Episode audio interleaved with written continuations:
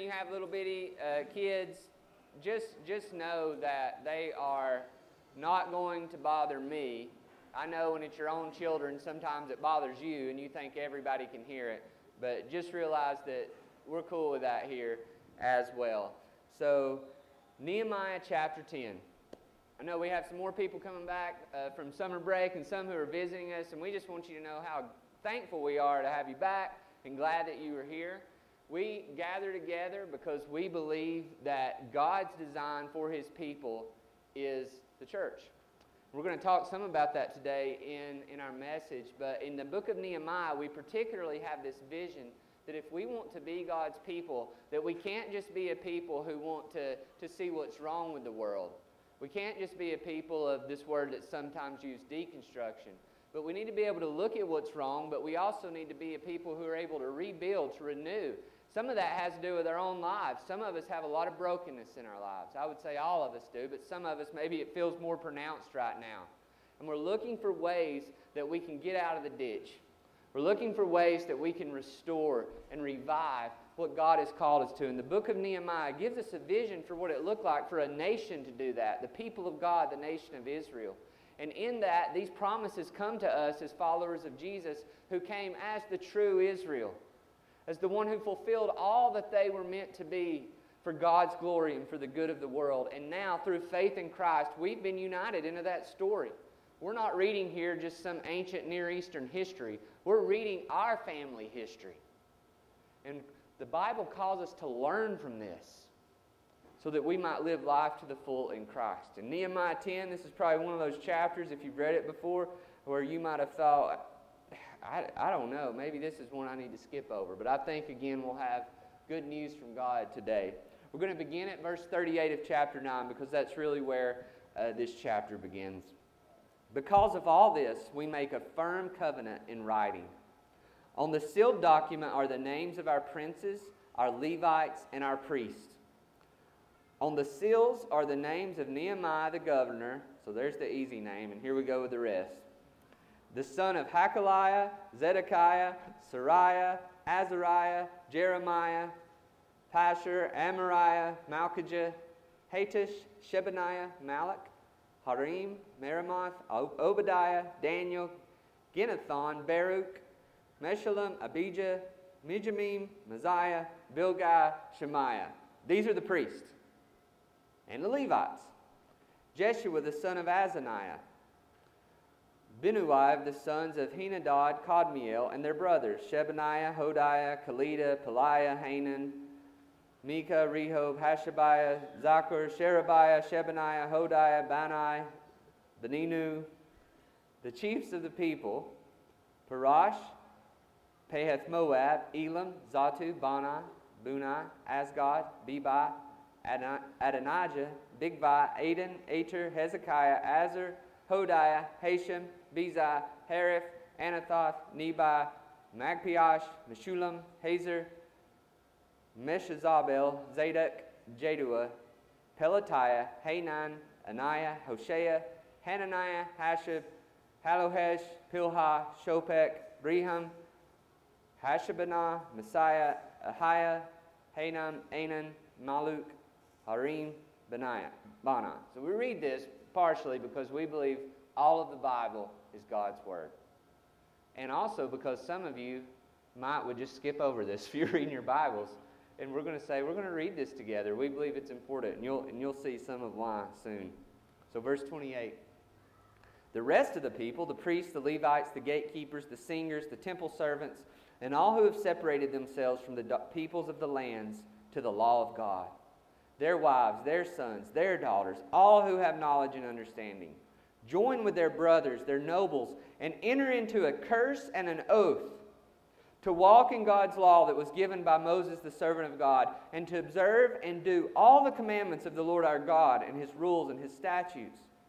We will not give our daughters to the peoples of the land, or take their daughters for our sons and if the peoples of the land bring in goods or any grain on the Sabbath day to sell, we will not buy from them on the Sabbath or on a holy day.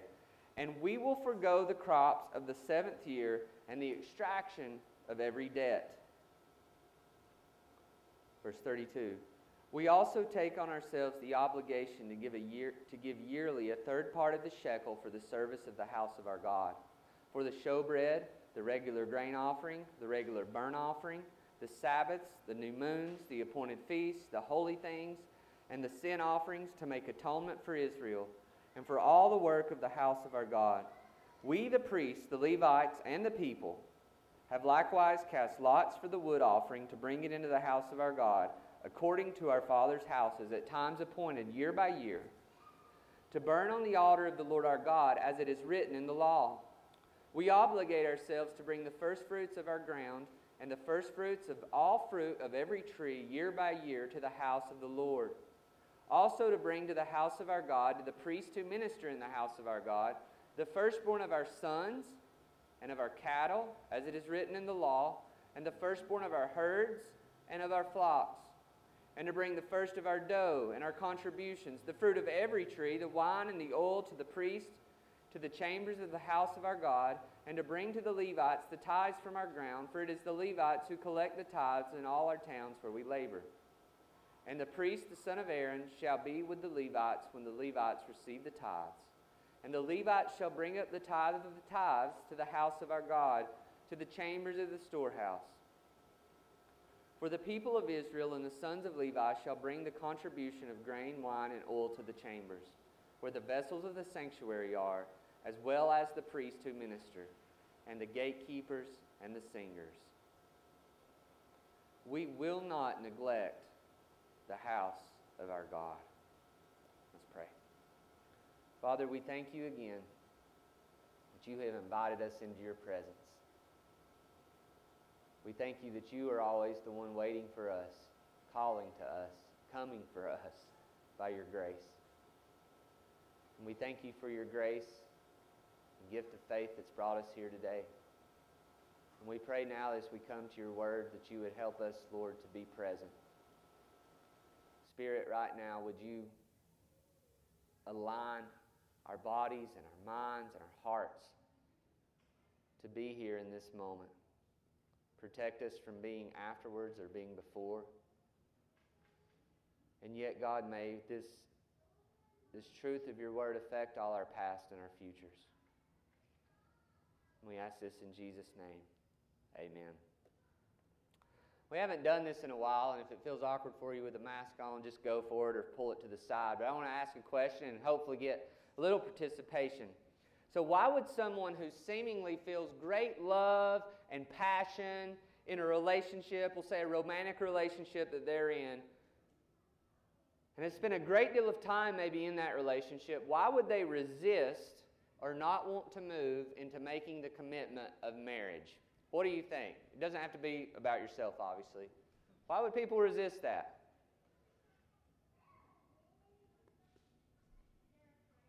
They're afraid. What are they afraid of?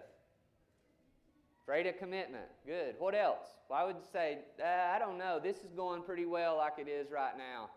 I don't know that I need to make the commitment. Don't want to share. Yeah, it's like that's one thing when, when I can get to choose when I want to do this. It's another thing to bring that life together. Totally. What else, Jonathan? Okay, so there's this fear of, of losing out on the freedom of singleness. And we might could just underline that word, losing freedom. What else? Any others? It's easier to leave when it doesn't work out. Right? We can be close, but if we if we take this step into commitment, this covenant commitment, that if things don't work out, it's a lot messier. I mean, we all know that it's like a lot easier just to break up with somebody than have to go through like a divorce. What else? Things might change. I might not feel the same way next week, or next month, or next year, or next decade. Any others? Fear of responsibility. I'm taking on this extra responsibility. Great. Lauren?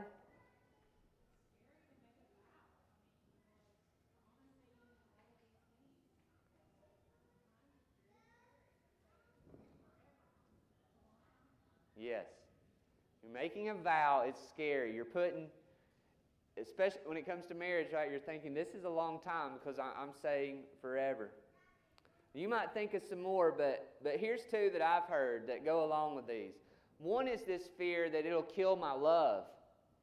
You know, like when we put when we put labels on things, when we make commitments, it kind of destroys like this organic nature. You know, you've heard people say, "Oh, enjoy it," because you know, once you once you get married, you know, it's not going to be that way anymore. And we, in our culture, kind of believe this story that when we make commitments, it kills kind of the fun. It takes away the thrill. It takes away the passion. There's another one, and we touched on this, is that it'll kill my freedom. I won't be able to keep my options open. Now, today, we're not talking about marriage, although some applications may be made. But what we are talking about is making commitments. We're reading a chapter in the Bible that is not just this sort of flash in the pan chapter, but we see again and again and again where there are these not just uppercase C covenant interactions that God has with his people, but what we might call lowercase c. That is, they make these covenant renewals to God. It's that again they say, God, we're not just going to say, we love you. We're not just going to say, yes, you're our God, but we're going to actually make a commitment. A commitment. And commitments make a lot of us really nervous for all of the reasons we've shared regarding thinking about marriage, but if we're honest, in all of life. And what happens is we're so tempted to let our desire, this is what happens, our desire never moves to devotion because it never moves to commitment. We believe commitment could be a killer of desire and freedom. We live in a culture that supports this with a vengeance. Convenient passion versus committed perseverance. Of big causes, right? Everybody wants to get on social media.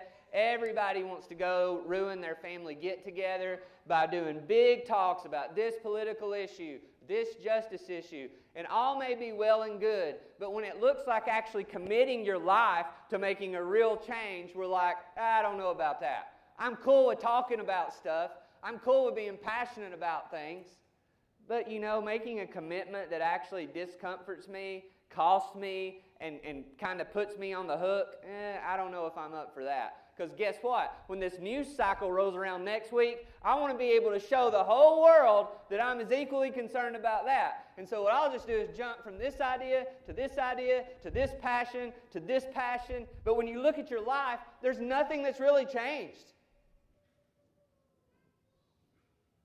It can be true when it comes to doctrine. Because you can have people who get, man, they get so fired up about this doctrinal truth or this issue and they just want to make sure everybody else gets it. And if they don't get it, maybe they're not even, a, as, some, as somebody said recently, a real true believer. But when you look at their life, nothing's changed. It's just a lot of talk, it's a lot of noise, it's a lot of passion.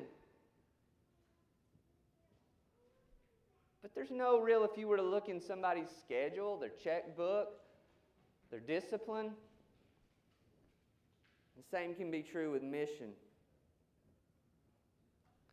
It's, you know, you, and this will date me a little. I don't know, some of you younger, you know, you read David Platt, you read Radical, you read this stuff, and it's like, man, the world is, we're so consumeristic. We're so, everything's so compromised in our culture. And, and you want to go around pointing fingers and criticizing the church and all of this stuff.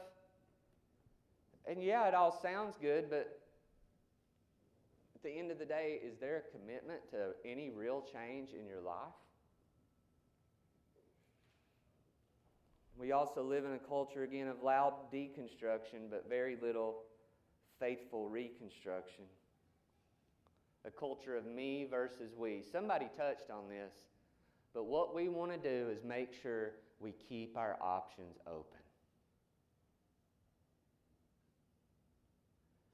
Would you be at this? Yeah, I might be there. Would you do this? Yeah, I might. But why? Because we know at any second something that seems more fun, something that seems more attractive, we want, we want to keep our options open. We've been told that's the good life. This is the water that we're drinking if we don't realize it. A culture of consumeristic, individualistic, pietistic passion versus committed, communal devotion, action, discipleship. This is nothing new, this war, though. As we look back into the garden, some of us may not realize this, but you, if you look at even the way these first two chapters are, are, are starting in the Bible, this idea of covenant commitment is right there from the beginning because God is entering into this relationship with humanity and He's saying, This is all yours, but this is what I want from you. I want you to commit not to do this. Commit to this, commit not to do this. And, and what does the enemy come along and whisper in your ear? Humans, that's commitments or power plays. Commitments are this God wanting to put wanting to corner you and constrain you and to repress the freedom that you have. It's manipulative. You'll not really die. You'll be like God. And that's what we all want to be, and that's why we don't want to make commitments. We want to say, I'll do what I want, when I want, and I'm not going to bind myself to anything. And that's what at the heart of what a commitment, a covenantal commitment is all about. It's about binding. It's about commitment. And the Bible is full of this. Some even say that covenant is one of the, the organizing themes of the whole scriptures.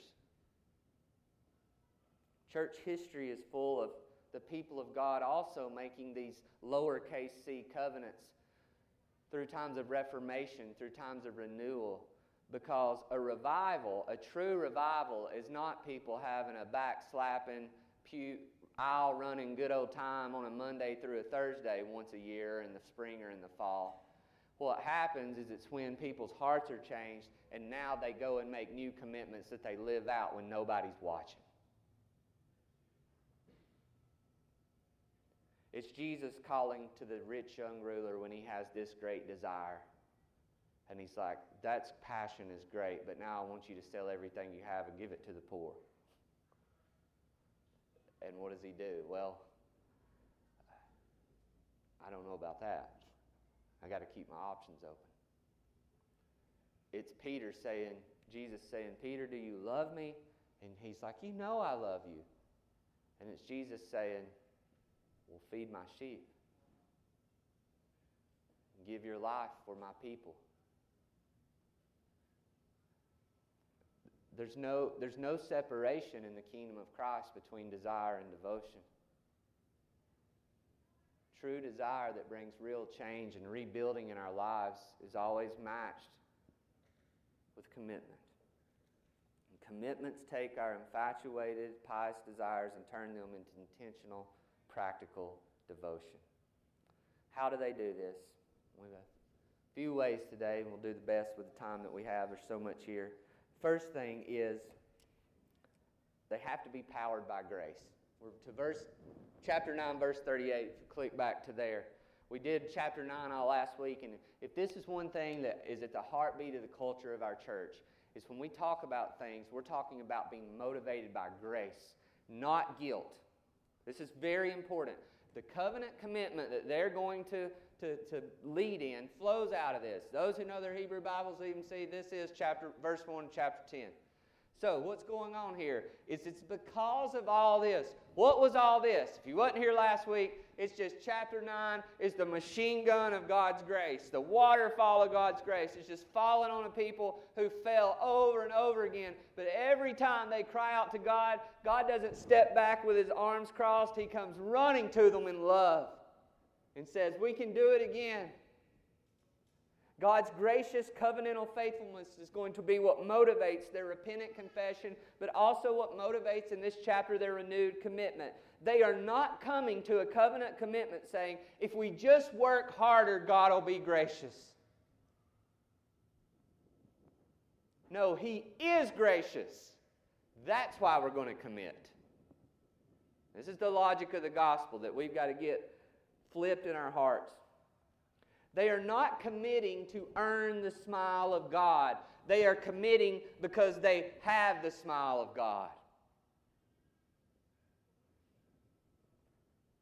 They've celebrated the Day of Atonement during this season. They've seen with their eyes their sins placed upon this animal. One that is sacrificed, showing their penalty has been paid, and one that has been sent out into the desert, showing that all they owe has been taken away. They are not trying to win God's favor by this commitment. They are making this commitment because they have God's favor. This is essential to powering our commitments. If we try to power our commitments based on guilt or the earning of God's love and favor, then we are going to be super discouraged, super disappointed, and super defeated. One things that I hate to do is going to mow my yard and my stuff doesn't work. I don't know about anybody in here that's mowed yards or did things, but it's like nine times out of ten, you want to go weed eat and the thing won't crank. You want to go mow and the mower breaks a belt, etc. Or maybe it's just old man stuff. But one thing that's true that I think some, some of us in here may know better than others is that if you don't put the right gas in your weed eater, guess what? It's not going to work. Like if you try to put, if you don't mix the stuff and you put it in your weed eater, it's not going to run. And it actually might not only run, but if you don't take care of that issue in time, it will destroy your weed eater. The same is true for our intentions and our commitments to God. If you are not putting the right gas in the tank to drive your commitments to reality, it is going to break down and it may even be destroyed. If you try to say, I'm making this commitment, and you pour the gas of guilt into the engine, you pour the gas of shame into the engine, you pour the gas of fear or intimidation into the engine, then guess what? You're, you're going to break down. And this is how so many people, particularly the religious South, try to fuel and power their commitments to God. I'm going to earn God's favor. I'm going to receive belonging from this group of Christians.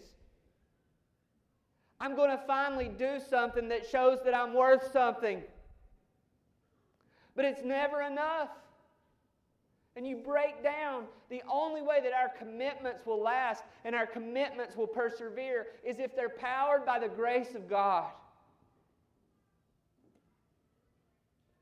This is why so many people break down when it comes to sometimes even doctrinal issues or when it comes to missional issues. Is they're going to go out and change the world. They're going to love people. They're going to love the poor. They're going to love the truth. But really, what it's being powered by is this it's, it's, it's happening because of guilt. I'm going to go out here and show, prove myself. I'm going to go out here and earn God's approval. I'm going to go out here and earn these people's belonging and their, appro- their approval. So, what happens when that doesn't work? You know what people do? They quit. They give up on their commitments. It was all about them. Well, obviously, I'm going to just keep messing up and have to keep needing God's grace. That doesn't make me feel, that I don't feel strong, and so I quit. Guess what? These people who I was trying to impress, they're actually not so impressive after all. So, who cares what they think? I quit. Guess what? I go to love people on mission, and I thought they would throw a party for me because I was being so nice. And guess what? They don't seem to really care. Or nobody actually seems to be changing. So, why should I keep trying? All of these reveal that your commitment is not being powered by grace. It's being powered by an idol. It's being powered by guilt. It may be being powered even by some brokenness in your story that you're trying to use your action and your commitment to cover, but only the grace of God can do that. Grace motivation is the only hope we have to power our commitments toward the glory of God. That God loves me before I do anything. God accepts me before I do anything. Who I am comes before I do. And all that I am is rooted in who Jesus is and what he's done. It's not about me, it's about him. It's not only what He does through me, it starts with what He's done in me. So important. How will we keep persevere in commitments that move beyond desire to devotion? It has to be powered by grace. But the second thing is, is they have to be per- personal. So verses 1 through 29. We're reading all these names probably wrongly. Some of you could correct me. Pronouncing some I's E's and some I's I's and doing the best I can. But what we see in these 29 verses is that people are putting their names on the line. Beginning with Nehemiah, this is so important because he's no distant leader. Some of you may have been a part of church cultures where there's this sort of leaders say, do as I say, not as I do.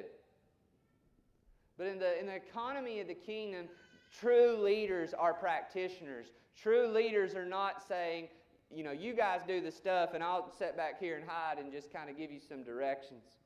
And then in verses 2 through 22 through 8, the priests. Verses 9 through 27, the Levites. Then in verse 28, it says the rest of the people, that is, everyone who has separated themselves and declared themselves to be God's people, who are choosing to, to, to, to say, This is who I am.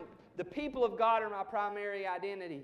And all who can understand the word of the Lord, they all personally commit or recommit generally to the Lord's law, we see. But then we're going to see in the rest of the text they're also committing to some specific applications of what that looks like for them as the people of God in their particular context, time, and history. But the thing we want to underline here is they make a personal decision. So, as a church, we're always trying to really make sure we steer people away from, from the, the cult of individualism in our culture, but we don't want to overstate the fact that at the beginning of all of our commitments to Christ to his people and to his mission in this world, it starts with a personal commitment. I took piano lessons and I quit. You know why? It was my mom's commitment, not mine. Some of you have been around with people in schools, it can be girls or guys. I remember this in high school especially, and it seemed like whoever they were dating or whoever friend group they were in, that would become their passion. So if you're dating somebody who loves horses, all of a sudden you become cowboy or cowgirl person. If you're dating somebody who rides motorcycles, you now become motorcycle person, girl, person. Into just uh, sports, whatever, fill in the blank. I become friends with this group of people and they like this, so now that's what I love. Posters on the wall come down, right? They like the Clippers, Clippers posters. They like the Lakers, Lakers posters. Whatever. Like it's just whoever I'm in relationship with defines what I'm passionate about. The only problem is, is that never lasts because it's never personal.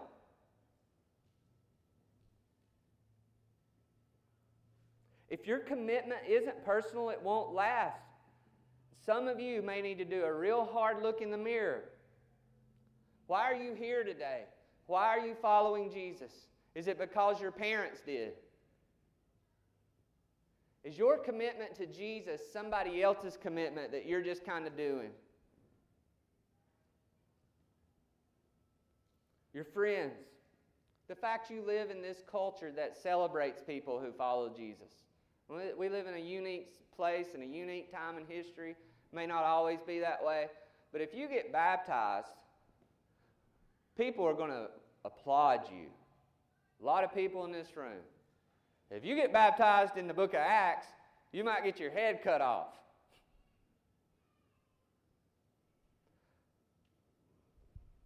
It has to be personal. Commitments will not last if you're just following out somebody else's commitment. Non personal commitments are like this that, you know, everybody else was doing it. Well, they I remember when I was growing up, a couple times somebody got a, a person would get baptized in a church, and then all of a sudden 20 other people would. And some of that was genuine, but I know from as direct experience as possible, a lot of it was just like, well, all my friends are doing it, so I guess I ought to do it. Being a part of a missional community. Oh, I, I don't know that I really want to do this, but it feels odd if I don't do it. I'll, I'll maybe just feel judged or left out being a part of a church. So many commitments are made. I'm afraid if I didn't do it, I wouldn't be accepted or I wouldn't be along.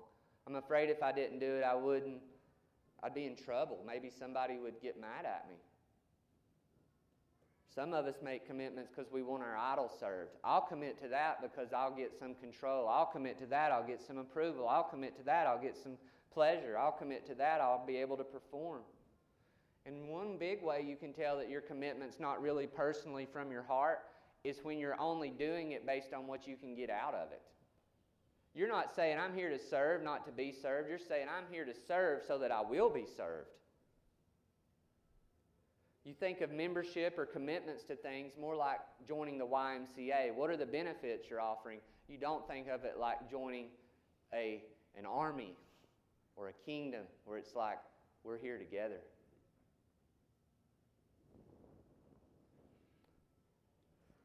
Personal commitment says, I'm following Jesus, and it doesn't matter if anybody else does or not. That old song, I have decided to follow Jesus, one of those verses just sticks out to me as I think about this. Though none go with me, still I will follow. If my parents don't follow Jesus anymore, I am. That's what I want my kids to say. I am. If nobody else wants to love and serve the poor, I am. If nobody else wants to get in the mess of the community and kingdom of God known as the church, I am. I'm not talking about me. I'm saying like this is what a personal commitment looks like. I, a big reason why I'm standing here and not somewhere else to tell you a little bit about my story is is, is I'm saying if nobody else wants to do this, I'm not doing it because it's part of a church plant, because it's what the church does. I'm not living where I am. I'm not reading my Bible. I'm not praying. I'm not seeking to make disciples because that's what we do. No, I am not trying to be mean or frank here, but if none of y'all show up next week by the grace of God, I'm just going to keep on doing it. And I won't do it perfectly. But this is, this is what it takes. So many of us have wondered why didn't my commitment really take? Why didn't I really stick with it? It's like, was I making that commitment? You know, Jesus powers us to do this in profound ways. One of the things the Apostle Paul says that, that underlines this is in Galatians 2.20. He says, Jesus gave his life for me. Now, there is some hyper individualism that is in our, our world, and we talk about it often. We're going to come against it next, real, in the next point. But do you, do you realize Jesus knows your name? Do you realize that Jesus didn't just come and give his life for a blob of, of no name people? He knows you, your name, fill in the blank. He died for you, your name, fill in the blank. He is now interceding before the Father for you, your name, fill in the blank. Do you realize Jesus has made a personal decision to love and care and see you to the finish? And do you realize when all the world came against him and everyone betrayed him and he was left alone, he didn't waver in his commitment for you? This is amazing.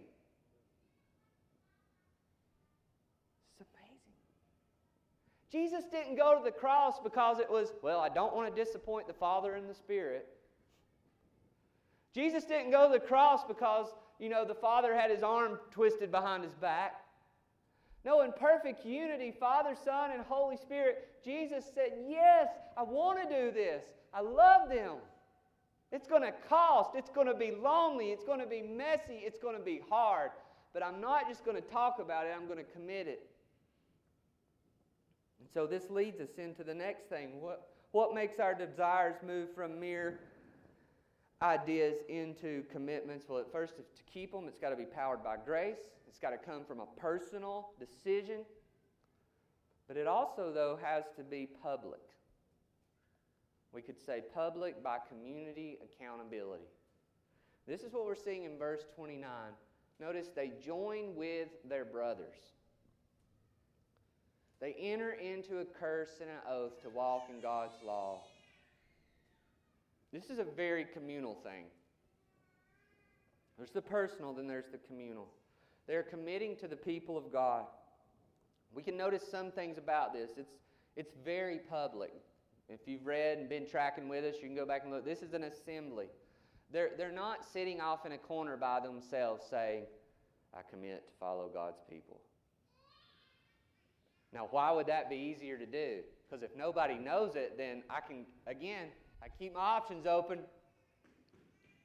If this people get messy, I can opt out. You want to talk about messy people? Read the history of Israel. they know this is going to get messy. But they make a public commitment. They're saying to one another, we're all in. We're all in together. And how do we see that this is all in accountability? Curse and an oath? If we don't keep this, we're going to call, call a curse down upon ourselves. We're making an oath. This is high accountability, public, communal. That's biblical.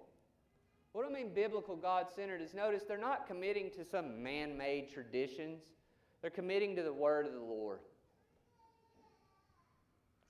They're committing to it as His people, to the Lord our Lord. They need each other to do it. God loves individuals, but He loves individuals as they come to make up a part of His people.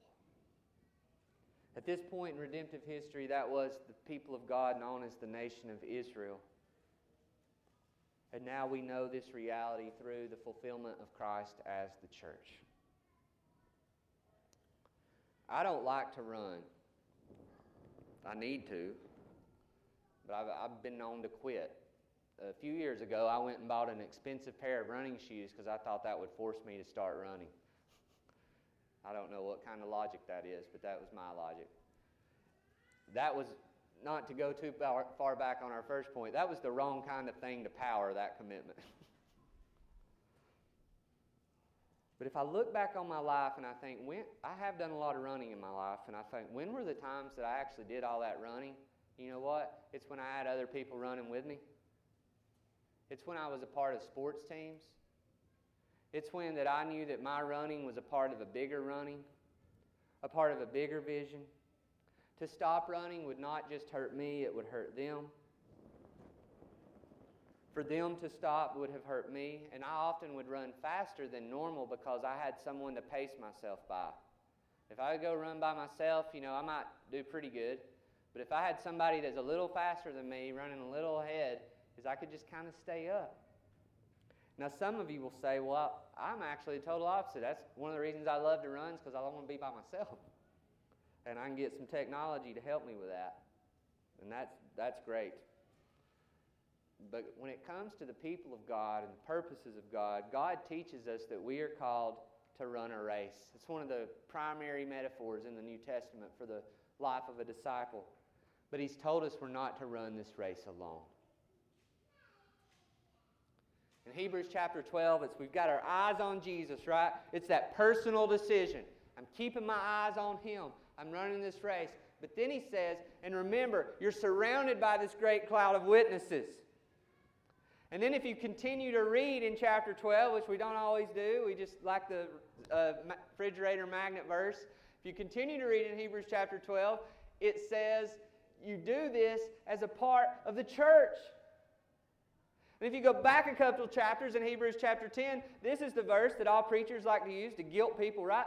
Don't forsake the assembling of yourselves together. It's not so that we can get a head count and figure out how many people came. It's so that you endure to the end because we need encouragement. We need one another to run the race. And many of us in here will, will agree to that. But where the history of redemption pushes us, and I would even argue, not got a lot of time to do it this morning, is when we say, Yes, yes, I need other people. And now we got to say, Now I'm going to commit to them. I'm not just going to date them, I'm going to commit to them. I know that analogy breaks down to a certain degree in certain ways. But if we really want to run the race with other people committed, we've got to make a commitment. We've got to say, I'm with you. Ride or die. But some of us rightfully run from words like covenant and commitment, public, accountability, because they have been so abused in the life of the church. These words, communal, public, accountable, have been wielded as power moves. Sadly, some churches have commitments they have people sign that basically include non disclosure statements. That's not what we're talking about. If you don't know what a non-disclosure statement is, basically like saying, if you want to be a part of this church, you need you need to sign this, and it basically says when you leave, you can't say anything bad about it. Like, just weird legal stuff. The church can be weird. They can be used to manipulate people, to control people, to cancel people in cultish ways. But on the other side of the coin, many of us don't want to make any type of covenantal, serious commitment to any other believers because we know we rightfully feel all those things when we share at the beginning like, man, that's, that's going to be messy to get out of. That's like some real serious stuff. And I just don't know. Accountability. Man, am I setting myself up for getting judged, for getting humiliated, for getting shamed, for getting gilded? I don't know. So we can choose a DIY discipleship. And we can say, sure, there's other believers I'll run into at work, or other believers I'll run into in the neighborhood, or other believers that I may run into and what particular church I choose to go to on any particular Sunday morning. But I'm going to keep my options open. I just want you to know a lot of us resonate with that here.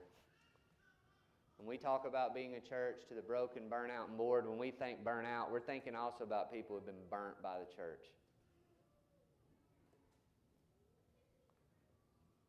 But commitments without community and community without commitments will never, never lead us to experiencing deep relationships.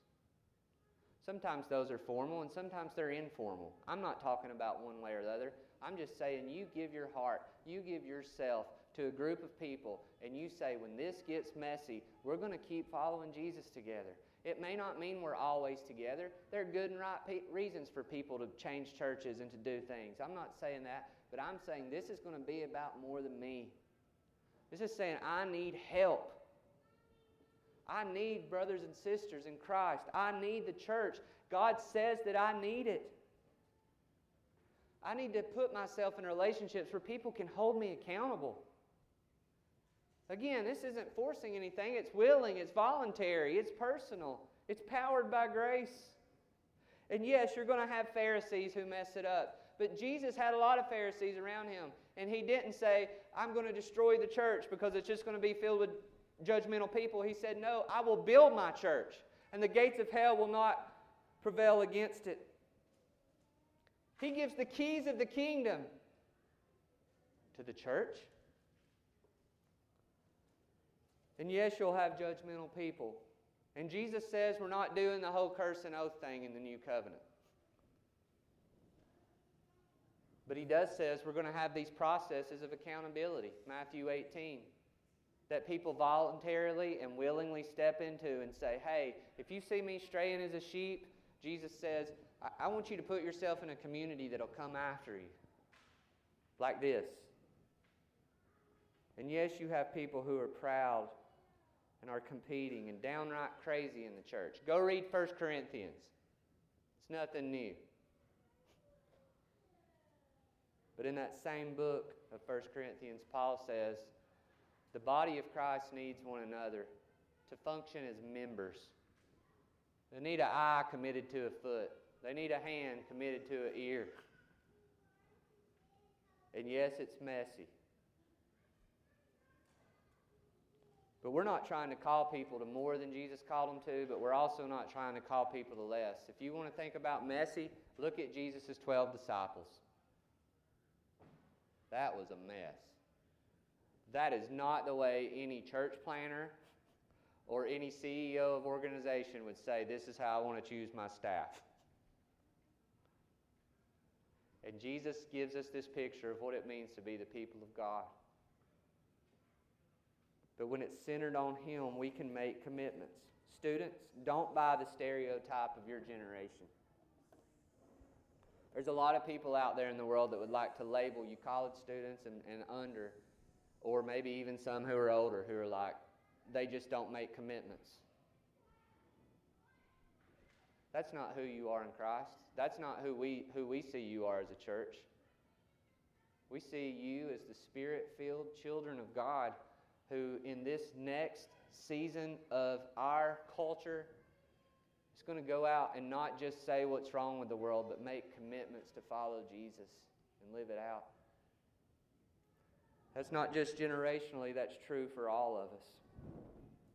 So leads us to this last point, way over time, but is they got to be practical. So powered by grace, personal by decision, public by community accountability, and then lastly, practical in an everyday context. In these verses 30 through 39, we see that, that they make some specific things. So they're generally committed to the whole Word of God, right? And a lot of us are cool with that type of vague generality. Yes, I'm following Jesus and I'm committed to His Word. But uh, these commitments that God gives us these patterns for never stop there. They always have some specific applications pertinent to our time, place, and history. And here, here are a few. The first one was they were to remain a separate and distinct people. We will not give our daughters to the peoples of the land. Uh, this, isn't, this isn't an argument like it's been so bogusly used, sadly, in our southern culture against interracial marriage. I mean, I don't even know how this pa- that passed, right? I mean, anybody that's read the story of Boaz and Ruth, anybody that knows about Moses and Zipporah, right? I mean, it's just crazy. This is talking about is that our relationships, though, are going to remain distinct because our primary relationships, particularly those marriage or dating or the, the closest people, are going to be the people of God. We're a church that our name is Matthew's Table. It's all about our tables need to be filled with unbelievers. And if they're not filled with unbelievers and those far from God, we've missed the mission. We're, we're to be in the world. But Jesus also says we're not to be of the world. And what this is saying to the people of God is they're making a commitment to say, God, you are Lord of our relationships. It would have been very advantageous for them to intermarry financially, culturally, in a lot of ways. But they say, we're not going to do this. In 2 Corinthians chapter 6, if you think this is just an old covenant thing, Paul repeats this. Do not be unequally yoked with unbelievers. What agreement has the temple of God with idols? This is not legalism. This is the way to life. That God's people, we, we don't marry, we don't date, we don't give ourselves primarily to first order relationships to those who are not living in faithfulness to Christ.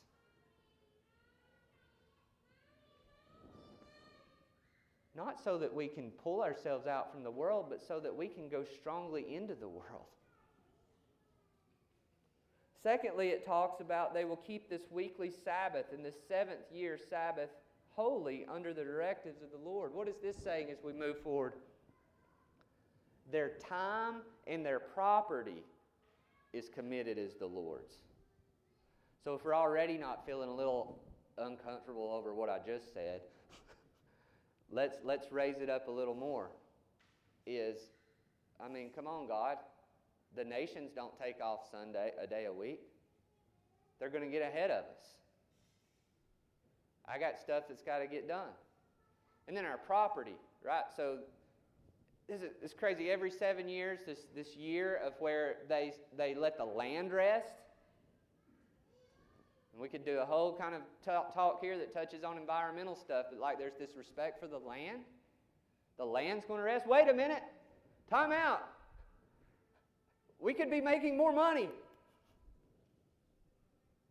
And then we're going to release people from their debts? Whoa!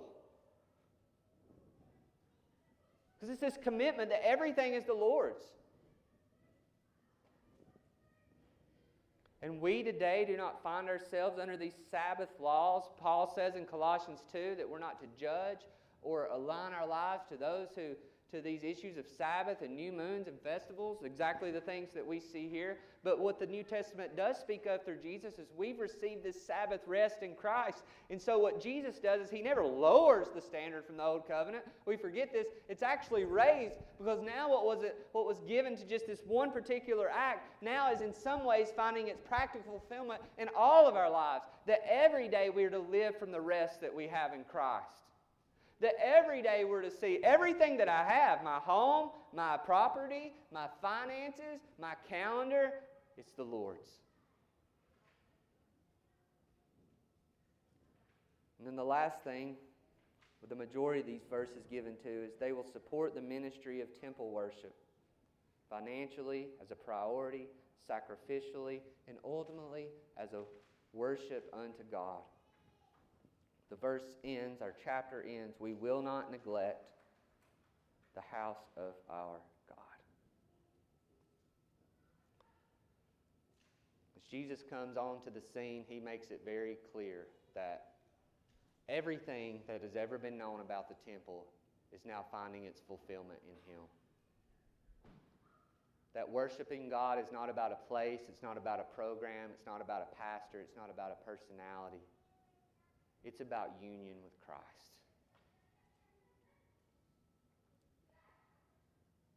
But now, when you look in the mirror, you see the temple.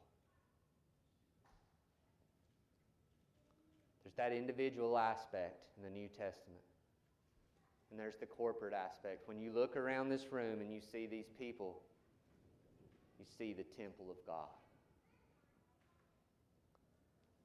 There's commitments to be made personally when you look in the mirror? What commitments am I going to make to not neglect that this body, this life, is for the worship of the Lord? Not generally, but you, you need to go home. I want to make some commitments. This isn't legalism. This is you saying, because I already have God's favor and I already have His acceptance, what am I going to commit to Him? It's looking around the room and it's saying, what commitments am I going to make to people? Missional community, and Fight Club, the whole church. Because this is the temple of the Lord. It's believing that Jesus died for the church. He rose and He gives us the Spirit, and now we follow Him.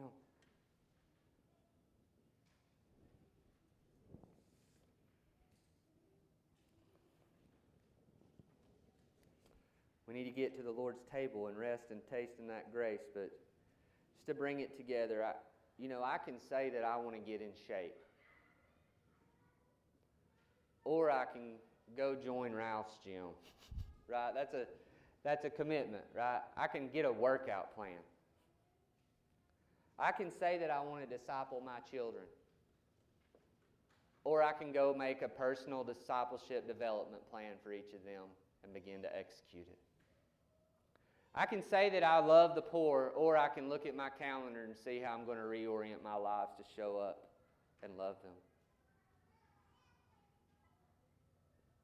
To make us even a little more nervous, maybe, I can say that I want to pursue racial reconciliation by social media post, or I can actually start making friends and hearing stories. Others can say, I want to fight abortion by arguing about elections and Supreme Court nominees or I can start mentoring and supporting young women or of any age in crisis situations and go tomorrow and start the foster and adopt adoption process. I can say I want to love the poor by criticizing the church or the government by how I dress and what I post, or I can start building a deep hospitality into my life. I can say I want to get close to God by talking about how I'm not all the time or I can sit down and make a commitment, get some accountability to show being with Him and communion and word and prayer is more important to me than the meals that I'll eat this week. I can say I want to be the church by always whining about what's wrong with the church, or I commit to actually being the church with the church.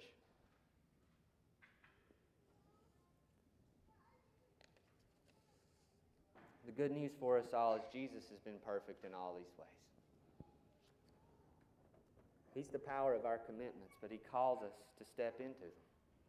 So if you'd bow your heads, close your eyes, we're about to come to the Lord's table, and I'm just going to introduce this in this way today, kind of uniquely to our weekly experiences. When we hear the call to commitment, we get nervous. But our call to commitment begins with Jesus' commitment to us. It's the only thing that'll make it work. And this bread and this cup that we're about to circle around and partake of is all about covenant commitment. Jesus says, This is the new covenant in my blood. That's why He wants us to do it. It's why we do it every week here. It's why we're willing to stick around a little bit. Jesus is saying, I'm committed to you. I love you. I've given myself for you. I didn't opt out when it got messy, when it got hard, when it took sacrifice. And what you need to hear today is He didn't do that so He can hold that over your head and guilt you the rest of your life. He did it because He loves you. And He wants to invite you into a life of commitment to Him that will give you freedom. So I'm going to pray, and then I want us to separate around these tables, and those of us who are followers of Jesus, to take the bread and the cup and to rejoice in His commitment to us. The Lord's table is not a funeral for Jesus, He's risen. The Lord's table is an opportunity for us to confess in the hope of grace and encourage one another with His love. So let's pray and we'll go to the table. Father, we thank you for your commitment to us, for your covenantal faithfulness in Christ that we now partake of in bread and cup around his table, in whose name we pray.